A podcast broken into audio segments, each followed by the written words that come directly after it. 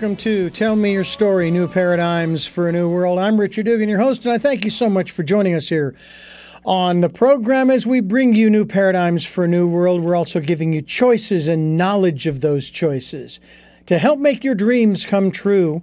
And our special guest today, Sabine, is with us. Sabine, uh, and the last name pronounced once more time. Gideon, I thought so. Sabine Gideon is my guest, and we're thankful that she has given us uh, some time here on the program. She's a busy lady uh, with a lot of folks that she's working with, people who are uh, working in uh, working towards or what have you leadership positions. You know, I I watched a very interesting foreign film the other night, and it's kind of rolls right up your alley, I think, uh, because the film was entitled, this is on Netflix. The film, fortunately, has uh, dubbed in English, act, uh, English voices. So it was easy for me to watch. It was called The Dream Seller. I don't know if that's familiar with you or not. No. Fascinating story about a man, actually, two men, a psychologist and a, a high powered businessman of a major corporation who basically the, the man from the basic uh, the corporation didn't seem like he could find the time to spend with his young daughter and his wife on simple things you know like oh, i missed a play i missed a ball game or this kind of thing. Until one day apparently somebody wasn't happy with him and he was to get on a plane with his wife and daughter to go on a vacation but he gets a phone call just before they get on the plane. And he says, I, I have to ta- I have to deal with this. I will meet you there. And and she she kept telling him, please don't take the call, don't take the call. But he did. He gets in his limo, what have you. They get on the plane, the plane takes off and explodes in midair. And he has a nervous breakdown to where he winds up on the street. He's lost everything. And now he becomes this street preacher of sorts, talking about what's really important that he mm. missed out on, but never really telling his story. And it seems as though I'm seeing more of these kinds of movies, and I'm kind of glad I am. I mean, it's it, they're very sad in initially, but what they're sharing is what has been uh, missing in entrepreneurial, capitalistic, and corporate, I'll call them arenas, for lack of a better phrase. And that's the human factor. Mm-hmm. Is that one of the key issues that you deal with with many uh, people you are training in leadership positions yeah, who are absolutely. are it's like it, it seems as though the bottom the bottom line is the bottom line for them. Mm-hmm. yeah. And that's a really great point. I mean i i could start so many different areas on this. Like if you just look at last year alone right?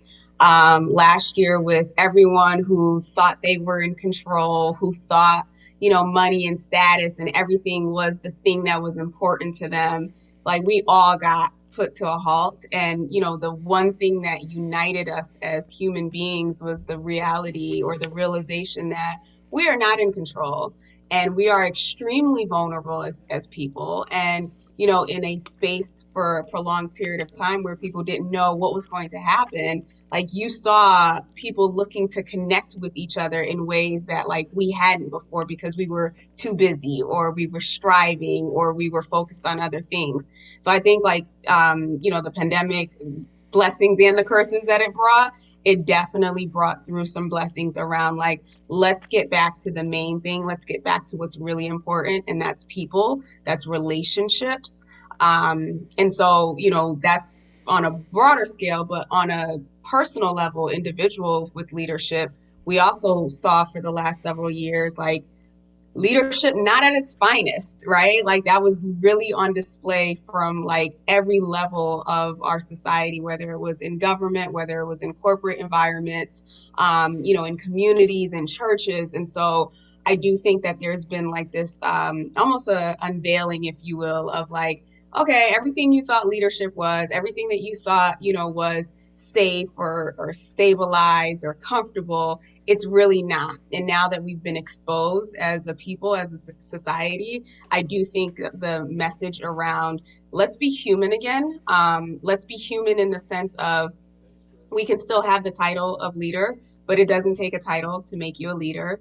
Let's be human in the space that, in the sense that, you know, we're vulnerable, right? We're honest about what's going on, like this, um, this need to placate or to you know show up as having all the answers or being that person like that veil is that veil is down. That no longer exists anymore. Like we were all in the trenches uh, last year. So as far as like what i do with leaders you know um, there's that question around you know what's the difference between a manager and a leader? And are leaders born or are they made? And it's kind of like for me at what i believe is that you know managing is what you do leading is who you are.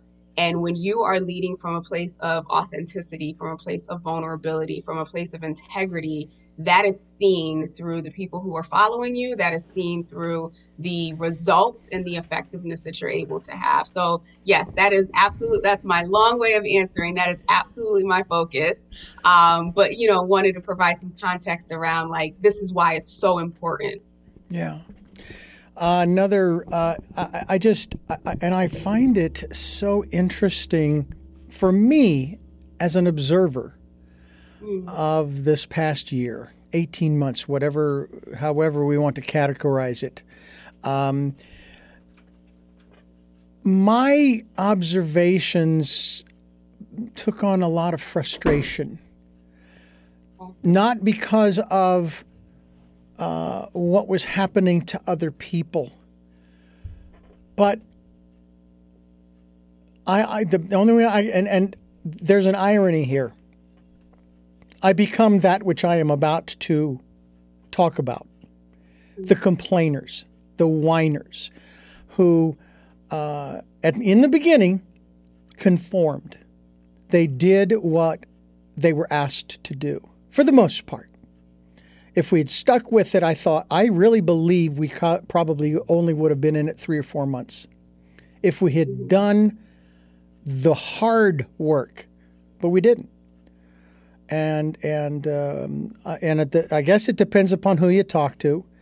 Uh, 300,000, 600,000. What really, that's what really hurts me is all we do is talk about the numbers. These were human beings. The, they aren't here anymore their mother, mothers, fathers, sisters, brothers, etc., etc., that are gone. And you thought that you lost a holiday. Guess what? A family has lost all of the rest of the holidays with those people. Mm-hmm. And it's like, and I, and I, again, then I go into this, this uh, area of using what people love to use the Constitution as their battering ram, and they will use the First Amendment. That's fine, I, and I'm not no judgment here. It's just I put this question out. Um, but first, let me say, then there's all the other part too. There's the preamble. We the people, in order to form a more perfect union, establish justice, ensure domestic tranquility, secure the blessings of liberty to ourselves and our posterity, do ordain and establish this Constitution, etc. And I say, how do you balance those two? How do you do that? And in corporations, in many instances, as well as in governments, there is no balance. It's, it's one way and one way only. Are you finding that the younger generation, and I, have heard this, I don't know if it's true because I don't associate with a lot of younger people much anymore.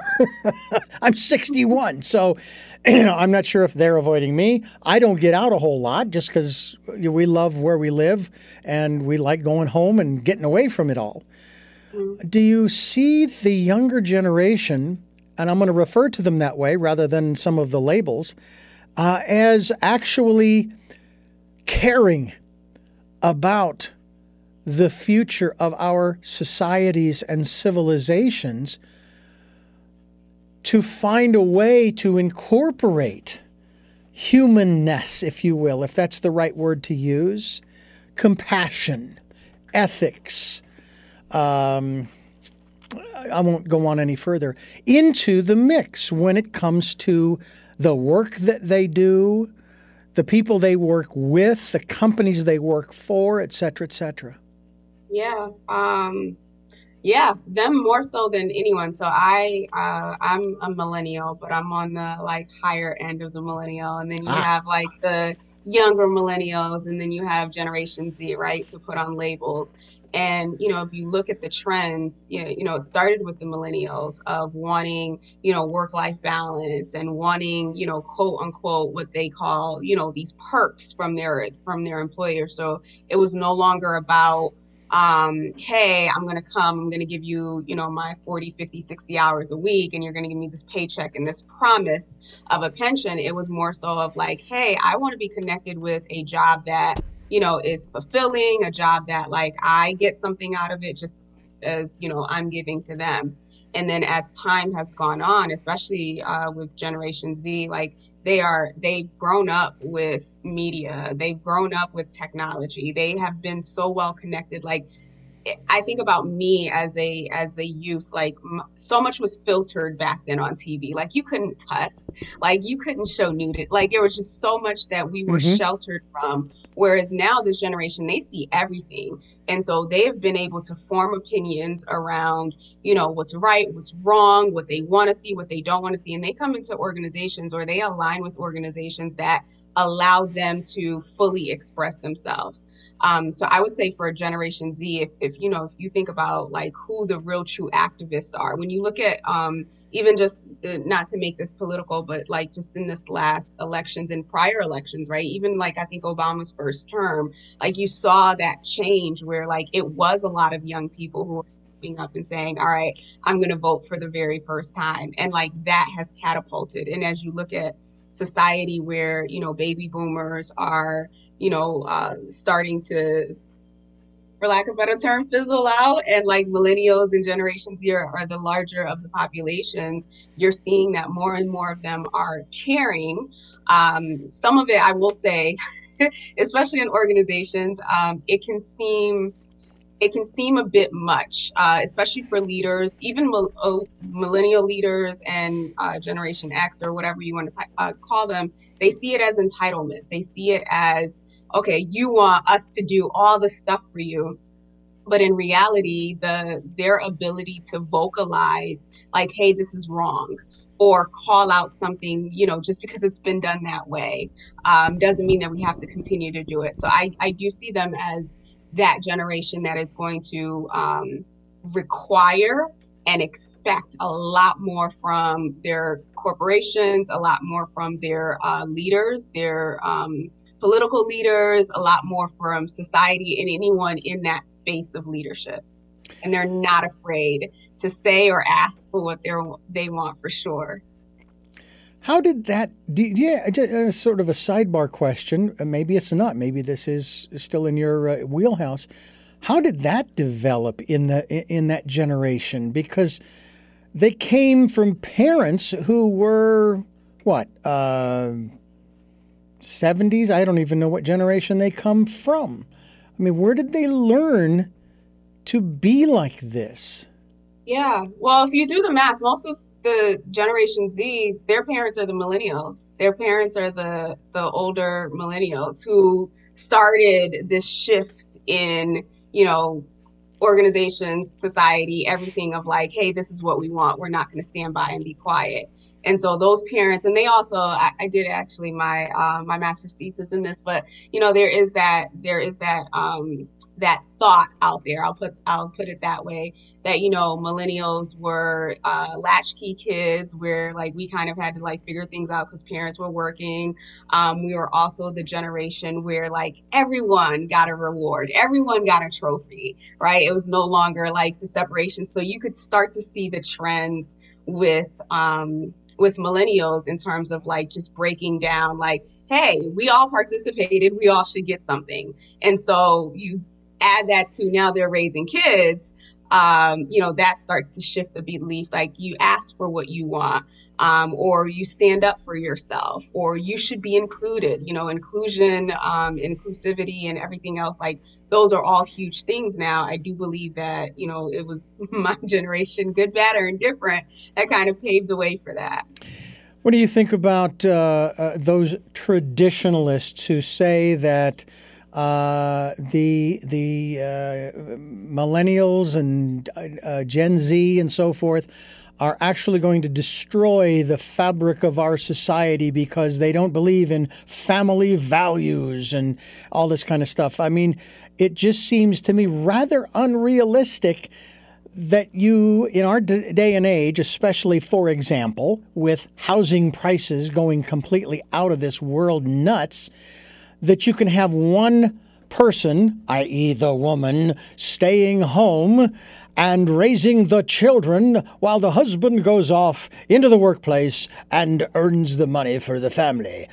That is the traditionalist view. They it's it's like they want to go back to the 50s and it's like I don't want to go back to the 50s. I was born in 1960, so you know, I, I don't have any points of reference there. Um, we're here now, and th- I think that our societies they evolve for better or worse, kind of like what you were saying. Mm-hmm. So if you look at it from the, uh, I'll, I'll, break down workplace and then like home, right? Mm-hmm. So um, boomers, right? Like they got into a job and the promise was you stick it out for 30, 40 years. Like you're going to retire, you're going to have this pension, we're going to take care of you, we're going to take care of your family, right? So that promise of like loyalty and like, hey, stick it out with us, that's what they experience, right? Uh, millennials and then of course Generation Z, we got to experience like 2000, uh, 2008, where like, you know, uh, parents were getting laid off um, their entire 401k plans were completely wiped out. Like we've experienced like, oh, okay, this this level of loyalty and like traditional work environment doesn't exist for us. Like, you know, the whole talk about social security isn't going to be available by the time we're ready. So it's like what they grew up with the, I guess, the motivating factors for them to hold on to these traditions, um, meaning like the older generation, that doesn't exist for us. Um, so that's why you see, you know, a lot more uh, entrepreneurship, a lot more innovation, a lot more doing things differently because we know that whatever this promise was doesn't exist. Um, same thing in society, and the point that you just made, right?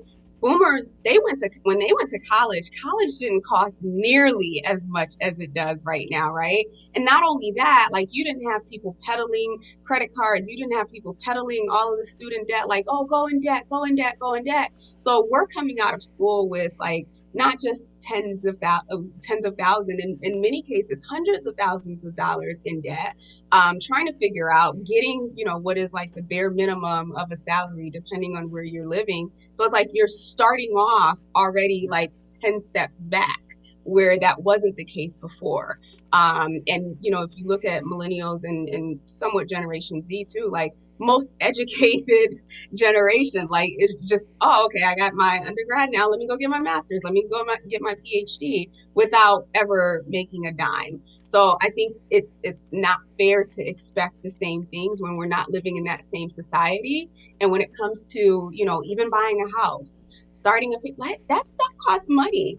And it's hard to prioritize that when you are also looking at hey, I have this mound of debt that I'm, you know, I'm, I'm working towards, and I'm not making, you know, the hundred thousand dollars that they promised me I would make my first year out of college.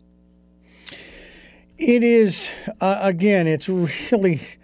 Uh, I mean, as I said, I'm 61. I was, uh, uh I, you know, I went through the 70s thinking how great it'll be when I get out of high school and, uh, you know, become an adult and do all of the adult things and and uh, I have to tell you that it's been a struggle, even even in that respect. And at the same time, um, I have found myself challenged uh, by the way things have changed. That, in and of itself, is something that, uh, at least when I was growing up, you wanted to try to keep things pretty stable. Okay, uh, you wanted uh, you wanted the status quo, so to speak. Okay, I'm going to change that word. Uh, what they wanted was stagnation, or to use a, or to use two computer terms: uh, static versus dynamic uh, life. And change is the only constant in the universe. And we have been told to fear it, to stay away from it, to avoid it, to do everything we can to keep it from happening. And it keeps happening. And we don't learn. Do you think that the uh, generations that are alive today who are going to be running, if not already running things, uh, have accepted the fact that things are are fluid and that nothing is going to last indefinitely, that it's all temporary? Yeah, I do actually. And it's funny that you bring up change because I always talk about, I, I usually say change and death. Those are the two inevitables in life, right? But they're the two that we always are like caught by surprise or don't plan for. Um, so you're absolutely right. I do think, though, if you look at, again, who's in leadership now and, and generations to come, we've experienced so much change in a very short period of time. Um, so even when like the the pandemic happened, right? It was the first time we've ever experienced a global pandemic.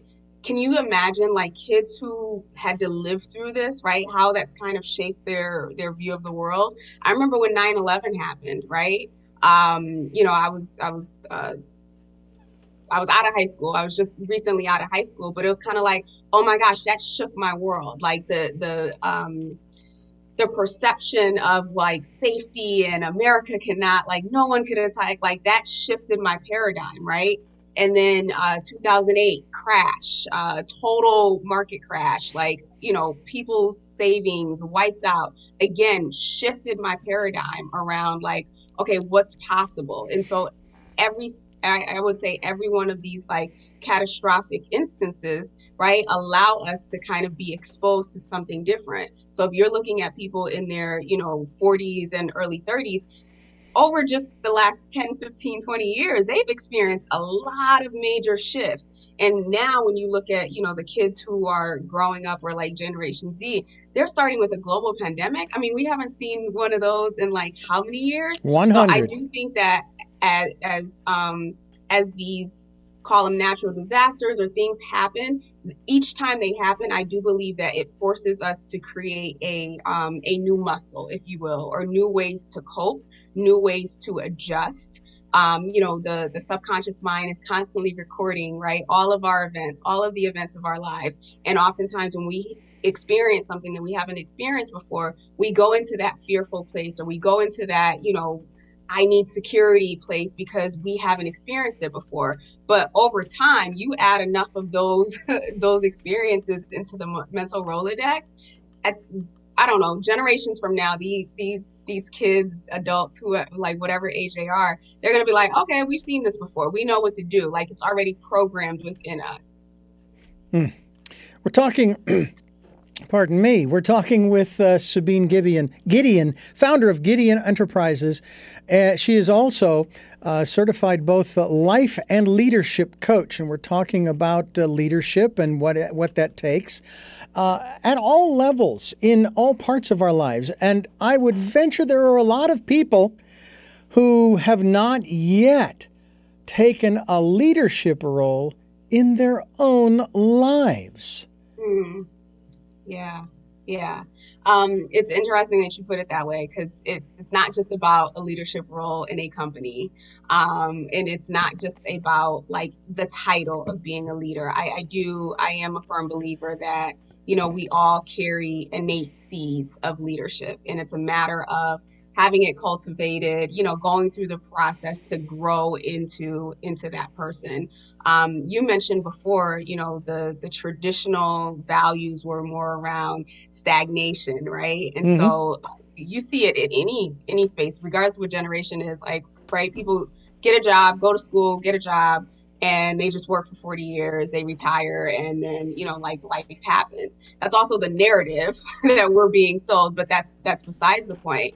Um, and so my focus really is, regardless of whether you have a you know executive title at a corporation or you are starting at an entry level, like the the the skill set, the um, the being of a leader like that is something that you start to cultivate before you get the title or i should say you should start cultivating before you get the title so that when you get the title you're already fully operating in it and it's not something that you have all of these blind spots around. Um, when it comes to our lives, though, like our personal lives, I do believe, again, I, I keep referencing these last couple of years. Um, if last year didn't like push or usher people into the space of like, okay, there are things that I don't have control over, um, and there there are changes that are going to happen. But you know, life is short, right? And so we have to be intentional. We have to be planful. We have to be mindful of where we are today and where we want and how we want to get there, and then do the things that leaders do, right? Create the strategy, put a plan in place, find out what the resources are needed to, you know, actually make that happen, and then move forward. Hmm.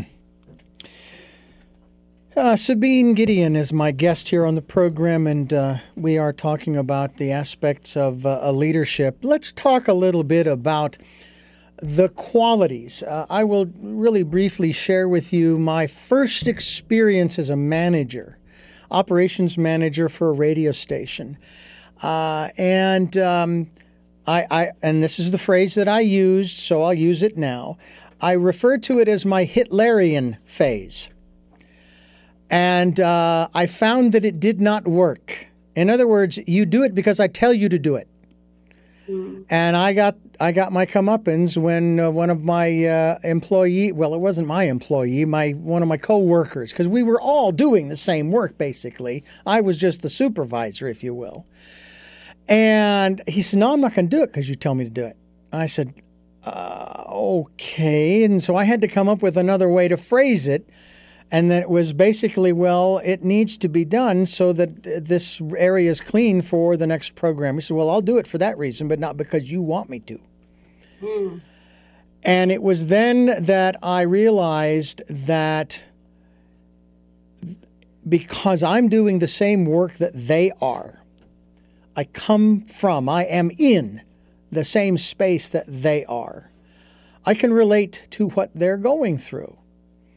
Uh, now, one of my uh, be- my best friend, who I've known for 50 years, he and I grew up in grade school, high school, and college together. And he worked for bookstores, and he would clean the toilets. He was the manager of the bookstore. And when he would ask somebody else to do it, they would grumble. And he said, "Look, I can clean the toilets. If I can clean the toilets, so can you." Okay. So he led by example and I did too. I mean, I had I had to keep the place clean, so I did my part in my eight-hour shift. What is your perspective on the? I guess we should call it the, the, the leadership qualities, sort of the checklist of. Uh, what attitudes that a leader should have, uh, uh, you know, in a leadership role, maybe over other people or with other people. Um, terminology is that important? The words that they are using when trying wanting to get people to do certain things uh, carry out certain tasks in order to accomplish the goal for that period of time that type of thing. Can you kind of uh, uh elucidate on that for us? Yeah. And so sometimes right when you use the word attributes it can be like oh you know this person is a great communicator and they're this and they're that right? And it can it can it can often or you know the rule of uh, the school of thought around leadership it can be very um external in the sense that like oh these are the things that you have to do right? Uh, this is the way that you have to um, show up as a leader. My focus is really on who who are you inside right? And and that comes for me more so around values and your like your personal characteristics.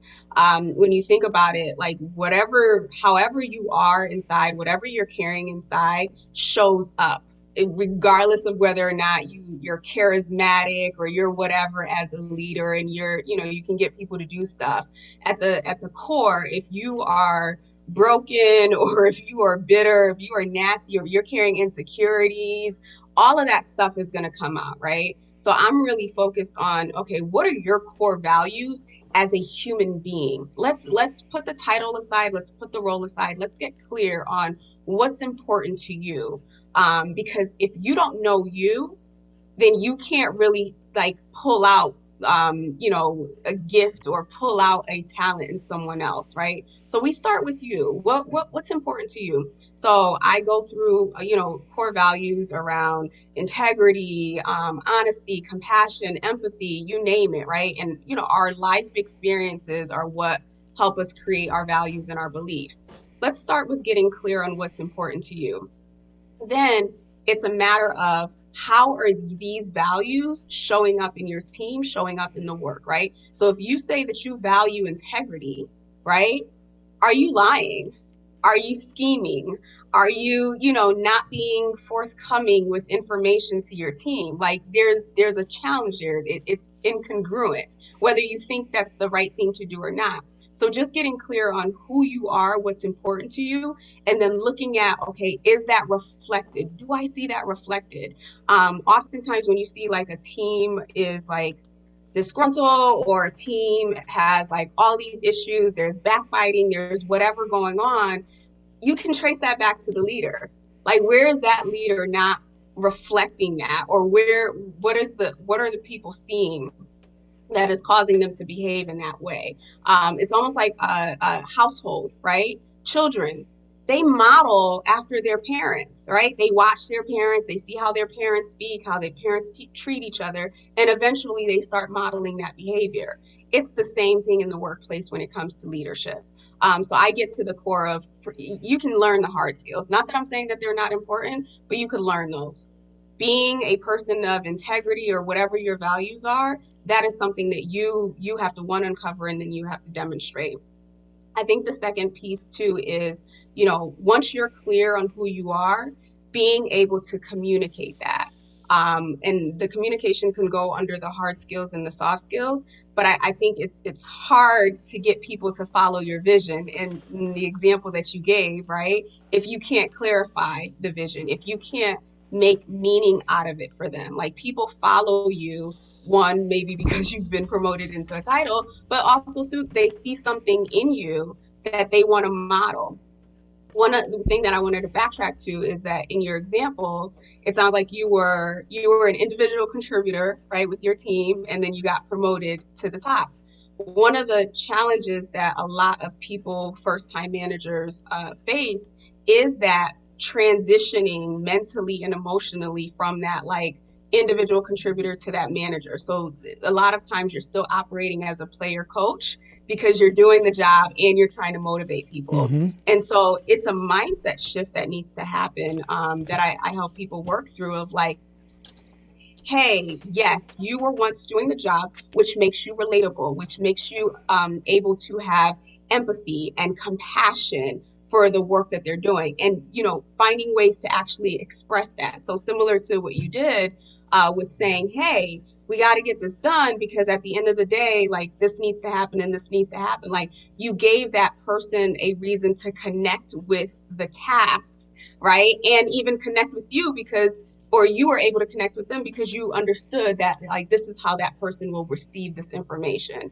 Um, so being able to, you know, communicate your vision and communicate your vision in a way that, um, uh, what do they call it? They call it WIFM right? The what's in it for me. Ah. Um, you know, being able to say, hey, this is what we're doing and building building some type of inspiration around we're doing this and it's going to allow you to experience this or it's going to allow you to um, you know grow in this way or it's going to help this so you are connecting the vision with what's important to that person so going back and trying to wrap this all in a bow, it starts with you knowing who you are, knowing what your values are, right? Being then understanding your teams. What are their values? What's important to them?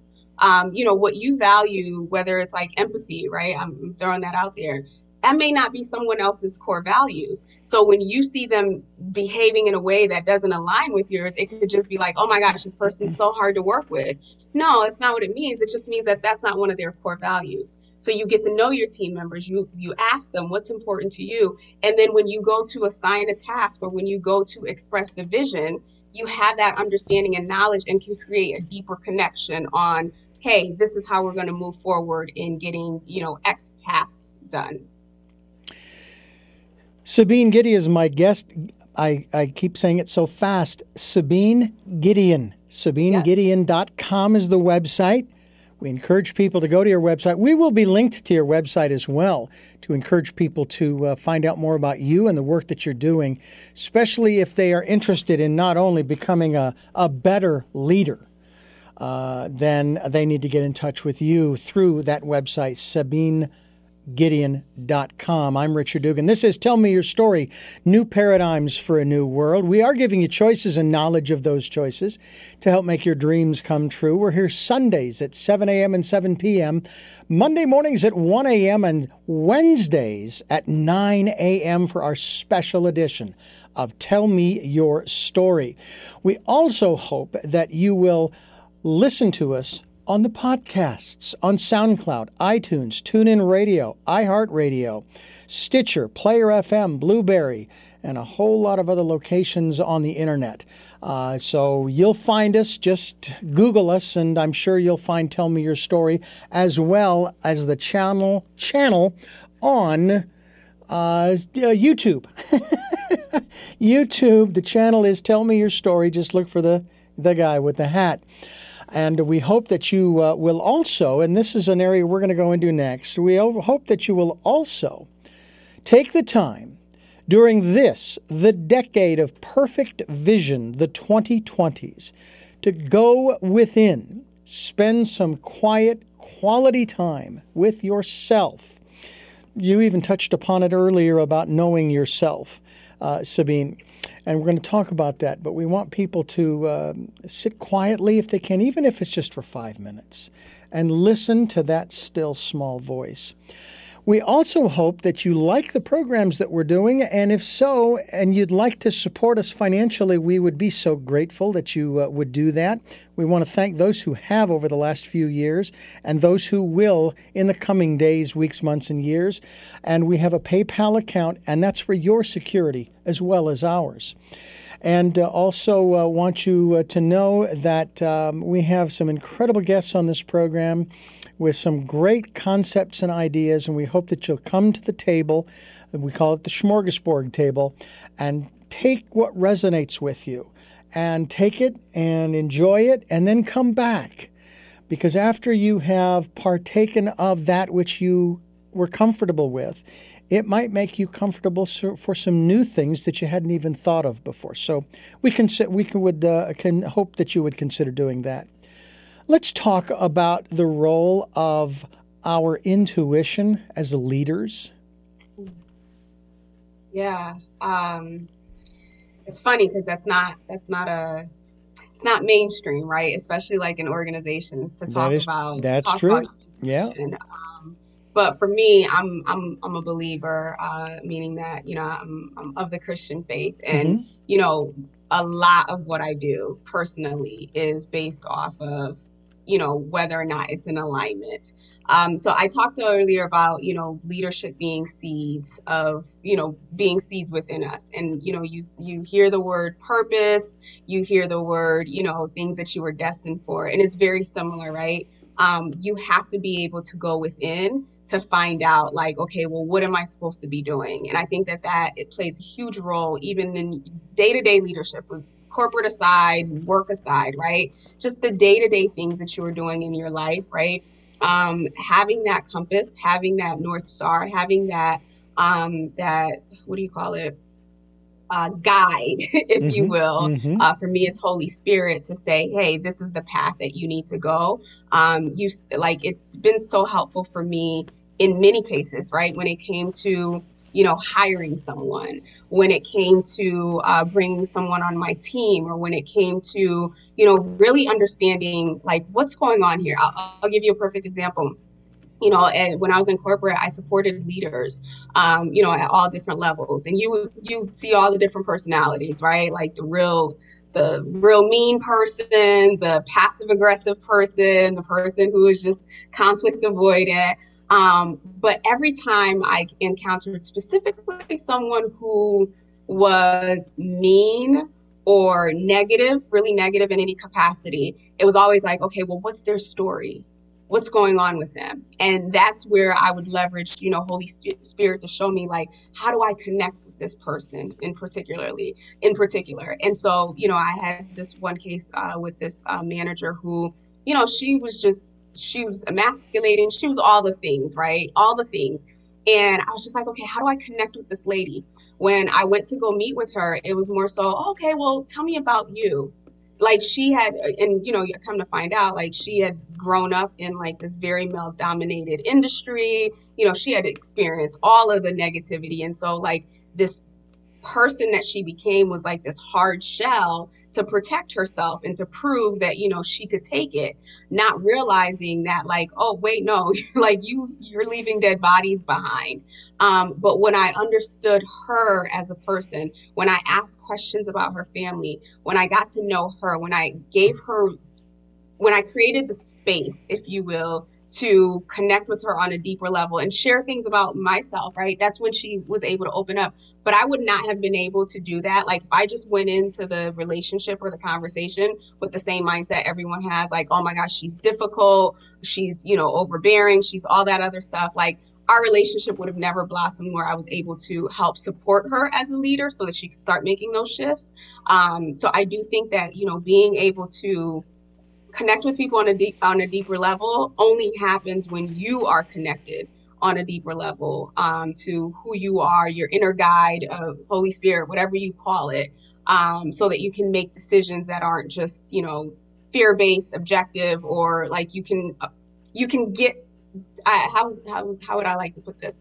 You can get down to the root of things a lot quicker and a lot easier mm-hmm. um, when you're tapping into um, when you're tapping into that source of your intuition or your your your spiritual guide. Yeah, I, I find it uh, fascinating some television programs and movies that I've seen where, uh, and I, I, use this as an example all the time. Uh, so there's a spoiler alert, folks Batman versus Superman. All right? You take the beginning of the movie, you take the end of the movie, you get rid of the middle, and the film's only maybe 15 minutes long. If they had done at the end of the movie what they should have done at the beginning of the movie, and that is communicate with each other, there never would have been the battle and all of the destruction that they created in their wake, uh, fighting each other over these issues.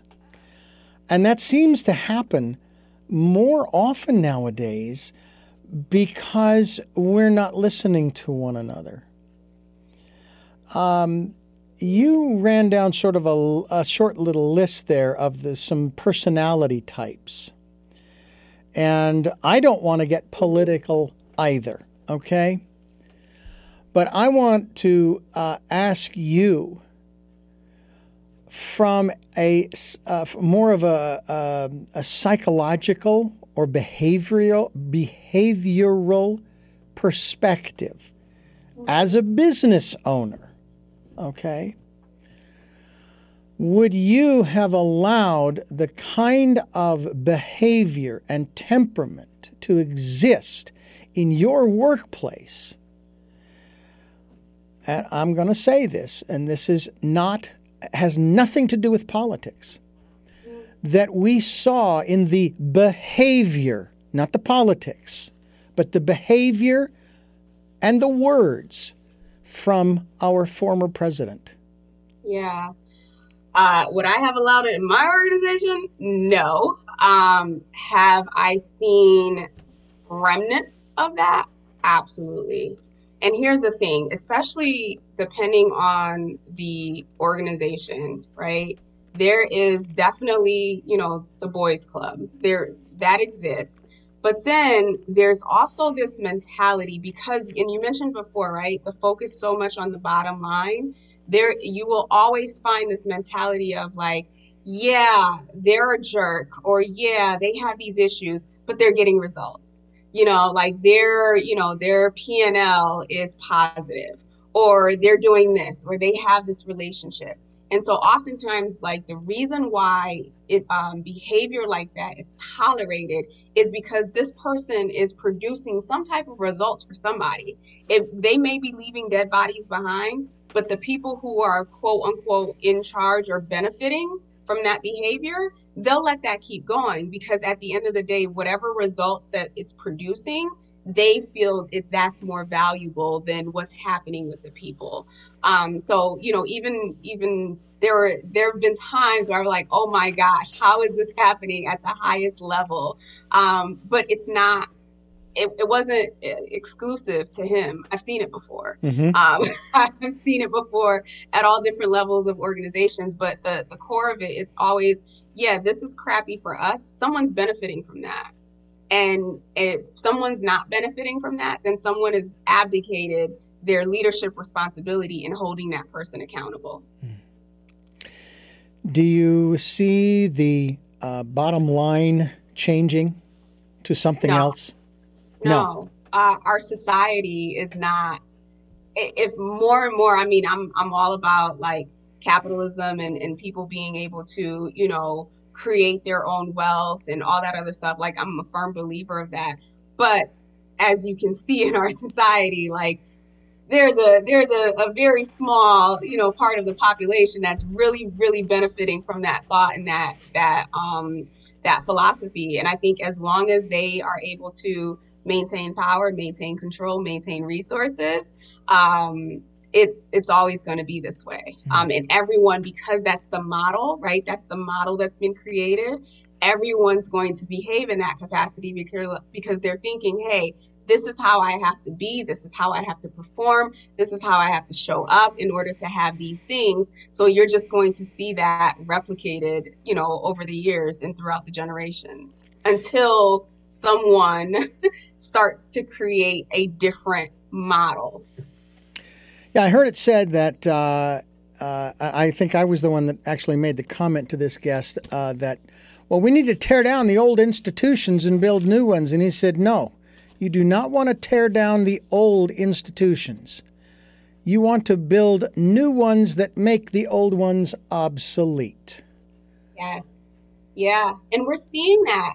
Look at um, you know, you look at uh Uber, right? In like versus taxis. Mm-hmm. You look at Airbnb versus hotels. You look at Netflix and Hulu versus the stations, right? Or not even the stations, the um, the studios. Like this entire pandemic, most of the studios were shut down. I live in LA.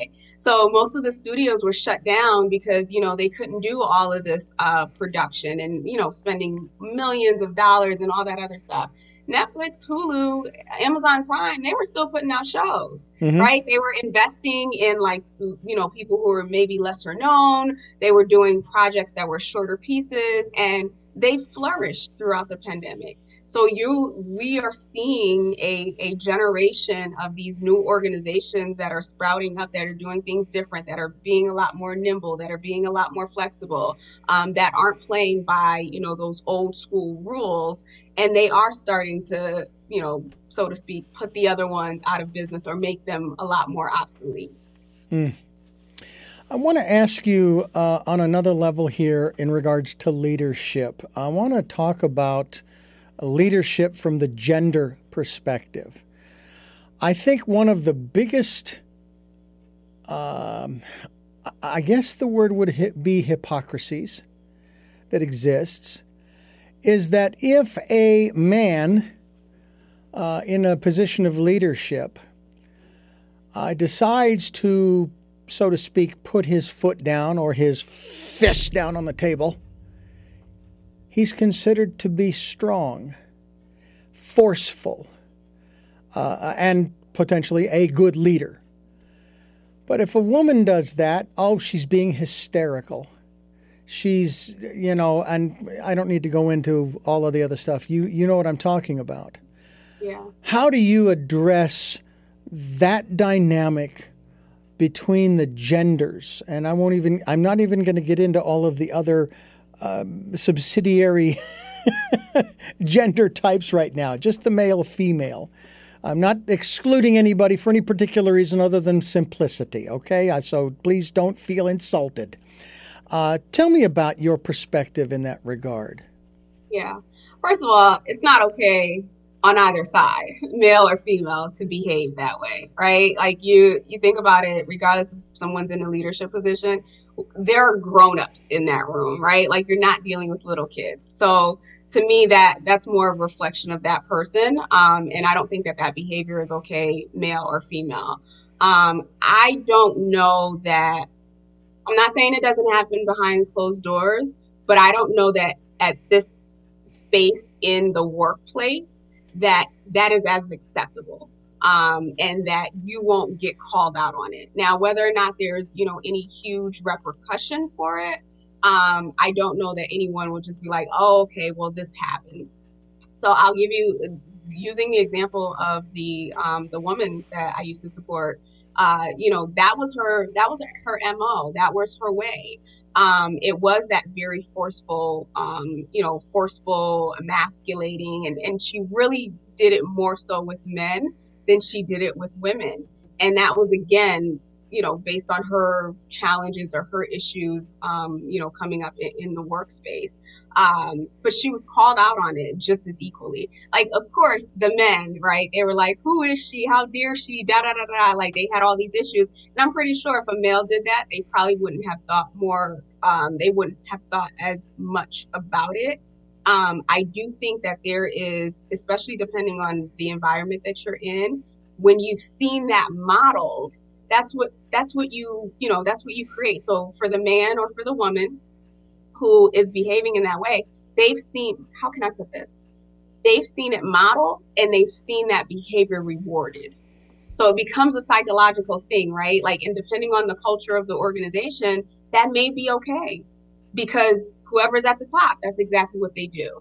Um, i do think that for women though um, and this is not to to be sexist in any capacity. It's almost like we don't have to do that.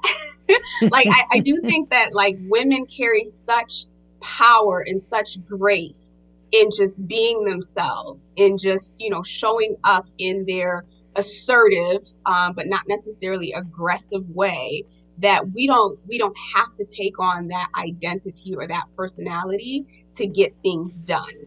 Um, however, in the workplace, taking on that personality may get work done, but you will also get that label, which also means that, you know, it holds you back from promotions, it holds you back from compensation, it holds you back in so many different ways. So, if anything, I would encourage um, men and women, one, to stop doing that. Two, but for women to really be okay with, hey, let me just be me, let me show up as me, and I'll still be able to get stuff done. Like, we, uh, we have a way of convincing, if you will, people to move forward, you know, in a way that doesn't have to be threatening and doesn't have to be abusive. Um, and it can be just as equally motivating and encouraging. On that same line, what about the, I don't want to say the misbehavior, uh, but just what we've been talking about. The, all right, putting the fist down kind of thing, male or female.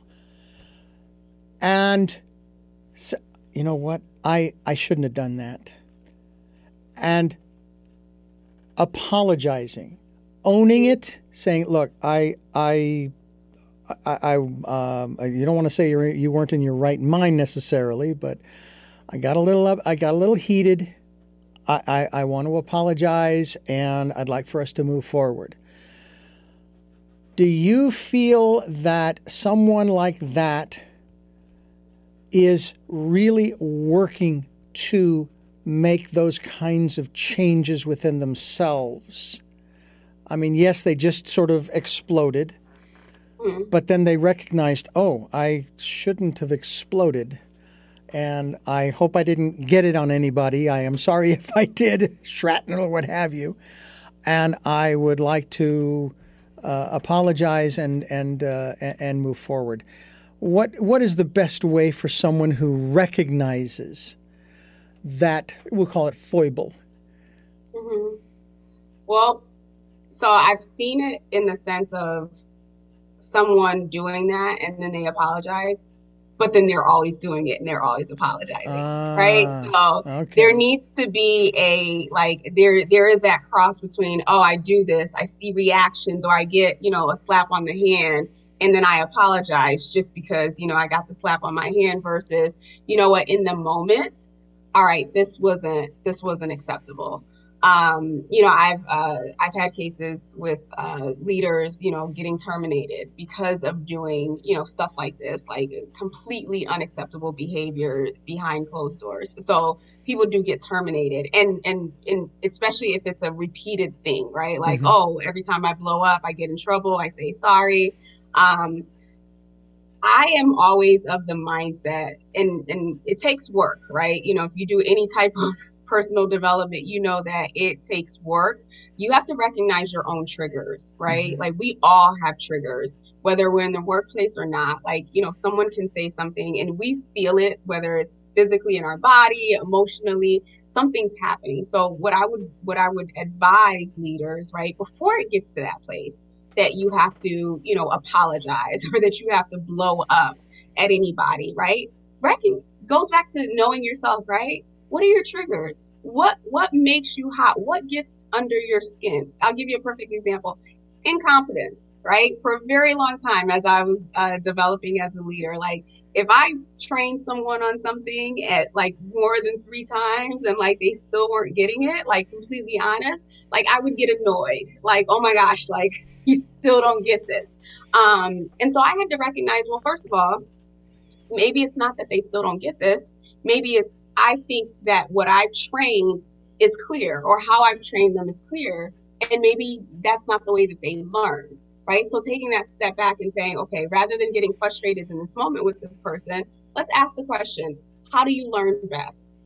What tools do you need, you know, to to remember this? So, you know, that's me giving a, a side example, but again, before you get to that place, what are your triggers? What are the things that bother you? What are the things that annoy you? Right? And taking that moment I think uh, I used to say this, and I still say this, right? You know, leaders are so underdeveloped because when it comes to leadership in organizations, there's so much emphasis on how you're showing up, right? And what you're doing and the results that you're getting. There's not a lot of conversation around, you know, you knowing you and you showing up as your authentic self, right? Saying, like, hey, I don't know the answer or taking a moment. I, I, I used to tell the leaders that um, there are a couple clients that I have that I support now, right? When you find yourself in that place, take a moment and sit with it. And by that, I mean sit with it. What is the emotion that's coming up for me? What has been triggered inside of me? What are the messages? Like how am I um, how am I receiving or perceiving what was said or done? Right. Then once you've processed it for yourself, then going back and having a conversation with someone and saying, hey, you know how we were having this conversation and I started to get upset and I really had to figure out what, what it was about the conversation that bothered me. Um, so I think to be an effective leader, like you always have to be doing self work. You always have to be, um, not always, but you should be very conscious of what's happening inside of you and then aware of how is that impacting or affecting, you know, the people around me. Very good advice. Um, what about therapy? Seeking an mm-hmm. outside therapist in that regard. It's like, okay, I did it once. Okay, I don't want to do the repeat and keep apologizing. I've got to get a handle on this because I like this job. I like these people. I like the work that I'm doing, but I also know I have triggers. yeah. You know, it's funny. Um, our our work lives or our careers whatever are mirrors of what's happening at home. So again not to like get deep but like as you build or as i've built relationships with leaders like the ones who were like toxic showing up toxic or showing up in a negative manner you could always trace it back to okay something in their home life wasn't okay. Something something in their personal life wasn't okay. And because we're human beings right we carry ourselves like that that whole mindset of like leave your emotions at the door. That's not realistic. We're human beings. And so, yes, therapy could be the thing, but it's probably not because of work. It's probably because of something that's deeper that's happening at home or something deeper that they've been carrying since childhood. Who knows? Um, but you can always trace back to whatever their behavior is outwardly is a reflection of, of, of something that they, they've already been carrying and haven't yet found a way to overcome. Sabine Gideon is my guest here on the program. She is uh, a life coach, a leadership coach. Uh, what are some of the other titles that uh, that you have you have uh, on your resume, shall we say? um, executive coach. Uh, I am an author as well. Um, wrote a book. It's not on leadership. It was more on like my life and my personal journey of learning how to identify my triggers, uh, healing um, from trauma. Um, and so, you know, authors on there. I'm also a podcast host, uh, but you know, the space was limited, so I. That's uh, that that can be a problem if you have too many things.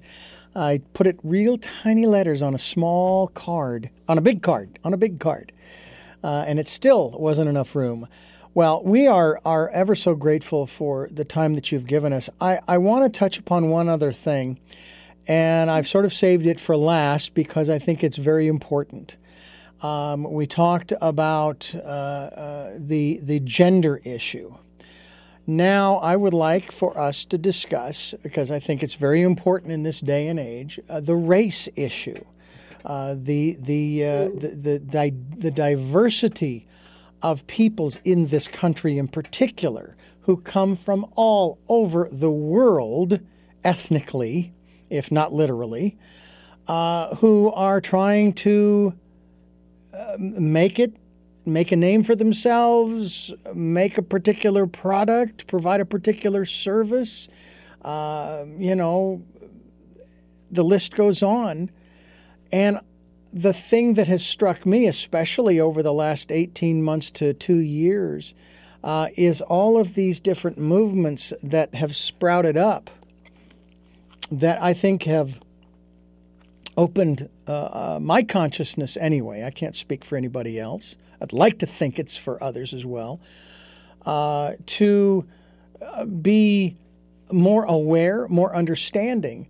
And some of the programs, the documentaries in particular, that I have watched over the last two years uh, about s- uh, stories that were incredible. They were wonderful stories of people of color accomplishing the most amazing things that I had never heard of before.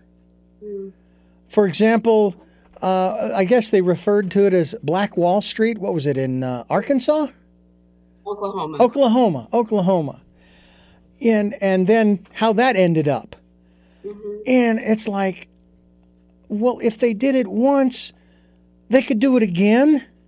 It's not impossible. And actually, I think it's happening.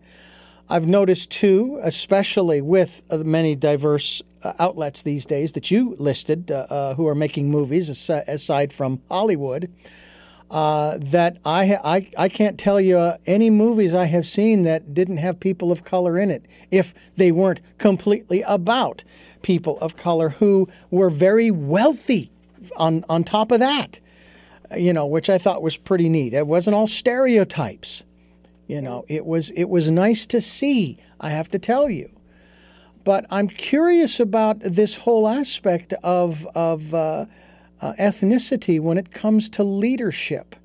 Not so much who make the best leaders ethnically, that's not where I'm going with this, but in terms of dealing with as a leader. And in your case, you are in a position of leadership. You're not only a black uh, person, you're a black woman.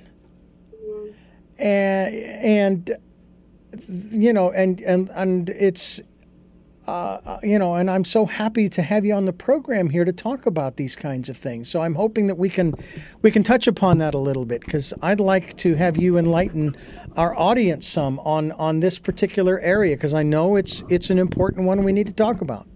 Yeah, um, and so I'll start with the the whole naming convention, right, of like groups of people it, when it comes to expanding awareness, right? So I'm actually Haitian. I was act- I was born in Haiti.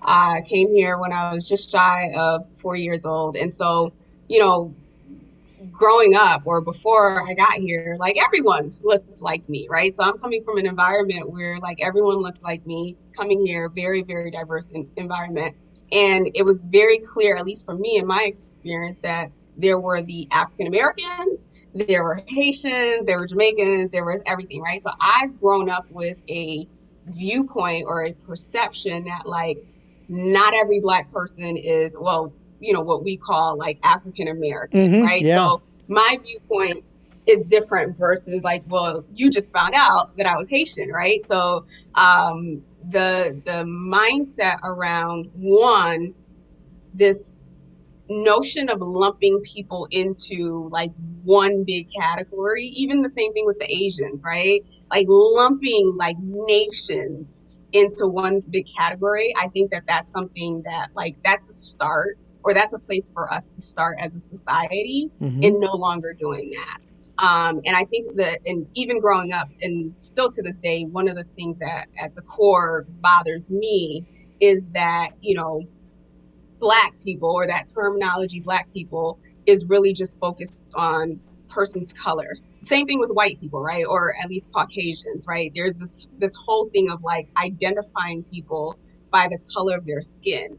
That to me is another way of uh, perpetuating and keeping that cycle of racism and negativity because now it's kind of like, oh, you're this color, you're that. So the labels, um, I think, are the first and foremost like place where we just need to let go of that, especially here in the U.S. and you know other parts of the world, of course. Um, but yeah, the the whole black or Asian or Hispanic, and it's like people have identities it would even within that space um, and the whole color piece too. It's like if we continue to have a conversation around black people versus white people, it's always going to be a black versus white. Versus like if we just kind of expand or just let go, just let go of the colorism. Mm-hmm. Um, so that's one. Uh, you're you know expanding your perception. I think based off of you know what happened last year, there's been a lot of, you know, awareness, a lot of like, sadly, oh my gosh, I didn't know this was happening, uh, which is a, you know, an issue all in itself, right? Uh, for those who didn't know, now they know. And, you know, it sounds like uh, people are doing the work of like, okay, well, let me expand my consciousness. Let me expand my awareness so I can know. Um, so I think that that's a good thing. But at the same time, people are looking to those in leadership, whether it be in their governments, whether it be in their organizations, to be the ones to lead the charge towards change. And that's where I think that we are going to continue to get stuck in this perpetual cycle of racism. Um, this is not something that one person in charge or 10 or 100 or 1,000 people in charge will be able to change.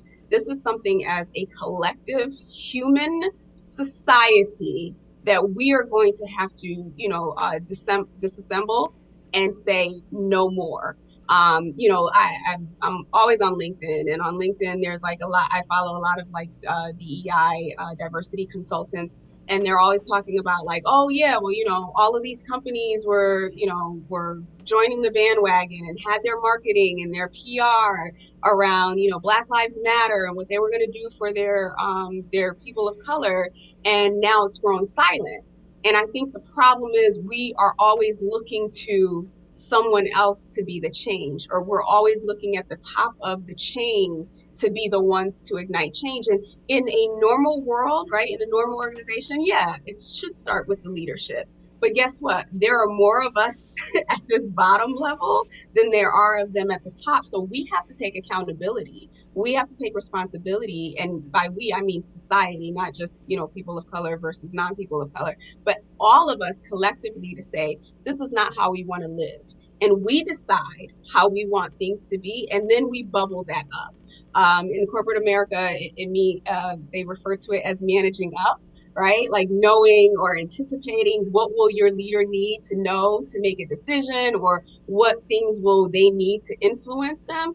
That's what we should be doing at this point in society versus looking up and saying, "Oh, you're not doing enough and you didn't do this and you pledged that money but you didn't do that." Like it's it's it's no skin and I hate to say this to, you know, to minimize it, but it's like it's no skin off their back if they don't. Like they're still going to make revenue, they're still going to make money. So rather than take the victimization of like, oh my gosh, they're not doing anything, let's let's step up as a society. Let's step up as human beings and you know declare we are human beings. This is how we want to treat each other and start treating each other that way and then communicate how we want to see that reflected whether it be in laws whether it be you know in corporate culture or what have you. Mm. I remember a commentator following President, uh, President Barack Obama's uh, election uh, that they were just constantly using the phrase, our first black president. But one commentator made what I thought was an extraordinarily profound statement. And they said, the day we stop using that, that phrase, our first woman, Asian, Mexican, black, whatever the other nationality you want to list in there, president. Until that day, we have not come far at all. And that's kind of going to the root of what you're talking about. Yeah. Yeah. Exactly. Well, I, I appreciate your insights, and uh, you um, you have a lot to offer people who are listening to this program, and I'm hoping they will go to your website, SabineGideon.com. And I thank you again for joining us here on the program. And uh, I do have three final questions that I would like to ask you before we wrap this program up. I ask all of my guests. But before I do, I need to address you, the listener and viewer, and remind you that this program, Tell Me Your Story New Paradigms for a New World, comes your way. Sundays at 7 a.m. and 7 p.m., Monday mornings at 1 a.m., and Wednesdays for the special edition of Tell Me Your Story at 9 a.m.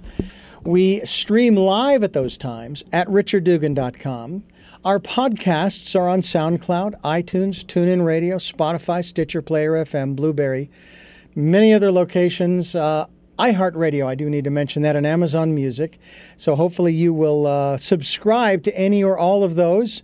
I guess you only need one. You don't need to get notified by all of them that a new interview has gone up, but hey, to each his own or her own. Uh, also, a reminder that we are on YouTube, the YouTube channel Tell Me Your Story. Hope that you will avail yourselves of that. We're up to a whole uh, 29 subscribers, and I'm grateful for that. Also, letting you know that as of this uh, broadcast, podcast, videocast, we are just shy of 39,000 listens through Spotify and the RSS feed spread throughout the internet to the other podcast locations. 39,000? Like I've said before, I don't know what that number means, but uh, hey, I'll take it. I thank you for listening to the programs and spreading the word about what we're trying to do. And that is quite literally change the world for the better for everyone. Uh, ignoring the color, just help everyone to. Uh, you know, as as the analogy goes, Sabine, uh, we're we're all walking up a ladder with one hand up being helped by the person above us and one hand down helping the person below us. And uh, so that's what we're here to, to help people to do. Also, want to remind you, too, to spend some time. Spend that time in uh, meditation, in prayer, or whatever you want to call it, even if it's just five minutes, going within during the decade of perfect vision, the 2020s and uh, listening to that still small voice again uh, however you communicate and whatever you whatever name you give to that still small voice. We encourage you to do that. As i've said before uh, will never steer you wrong will never put you in harm's way might challenge you has challenged me uh, and, but I tell you, the challenges were worth it along the way. And uh, if you'd like to support the work we're doing, if what we have talked about resonates with you and you'd like to share uh, with us, we would greatly appreciate the financial support through a PayPal account. And the link is on our homepage, and PayPal is there for your security as well as ours. And now to our final three questions. I feel a little like Jeopardy here. Alex Trebek. Uh, he was, uh, but he had hair on top. I don't. So. no one can tell. The hat. The hat That's true. It. Although there are times when I pop it off. But anyway, um, first question: Who is Sabine Gideon? Hmm. Wonderful question. So titles aside, right? Those are those are just titles. Mm-hmm. Um, but I am a woman walking by faith. Um, you know, saved by grace, walking in purpose, and my I truly believe that the who I am is to help spread, you know, this message of hope, help spread this message of unity, um, and this this message of you know, greatness, uh, helping people see the greatness that is within them. What is it that you hope to or want to achieve through the work that you are doing now? Oh, I, I think I just answered that. Um, okay. What I hope to achieve? Honestly, I, you know, we were talking about generations earlier, and this has been something that has been like sitting with me and it's really uh, the work of inspiring and equipping the next generation of leaders um, in our society, in the workplace, in whatever capacity that they're that they're operating in. And finally, what is your life's purpose? I keep getting ahead of myself here with these answers. um, I do think I, I, do think the leadership piece um, in sharing what I know and equipping and inspiring others is, as part of that life purpose. But to be honest with you, Richard, I I believe my life purpose is being is like evolving, and it's being revealed to me every step that I take, every new level, every risk, every, you know, you talked about this still small voice challenging you, right? Every challenge that I, I, get and that requires me to show up courageously, that requires me to take a risk, that requires me to do something outside of my comfort zone. It expands and reveals more of my purpose to me. So today, if you ask me, I can't tell you that I know what the one singular thing of my purpose is, but I know that I am on that path to discovery. Well, Sabine Gideon, I, I, thank you so much for giving us so much time here on the program and sharing yourself and the work that you are doing. And I encourage people to go to your website, SabineGideon.com. As I said, we will be linked to your website too, and people will be able to see that link uh, up on the screen when they go to YouTube and watch the video. So uh, make it a point to do that. Go to her website, SabineGideon.com. And again, thank you so much for so much time. Thank you so much, Richard. It's been a pleasure. And I thank you for listening and watching. Tell me your story, New Paradigms for a New World. We are giving you choices and knowledge of those choices to help make your dreams come true. And until our next broadcast, podcast, videocast, love to lull.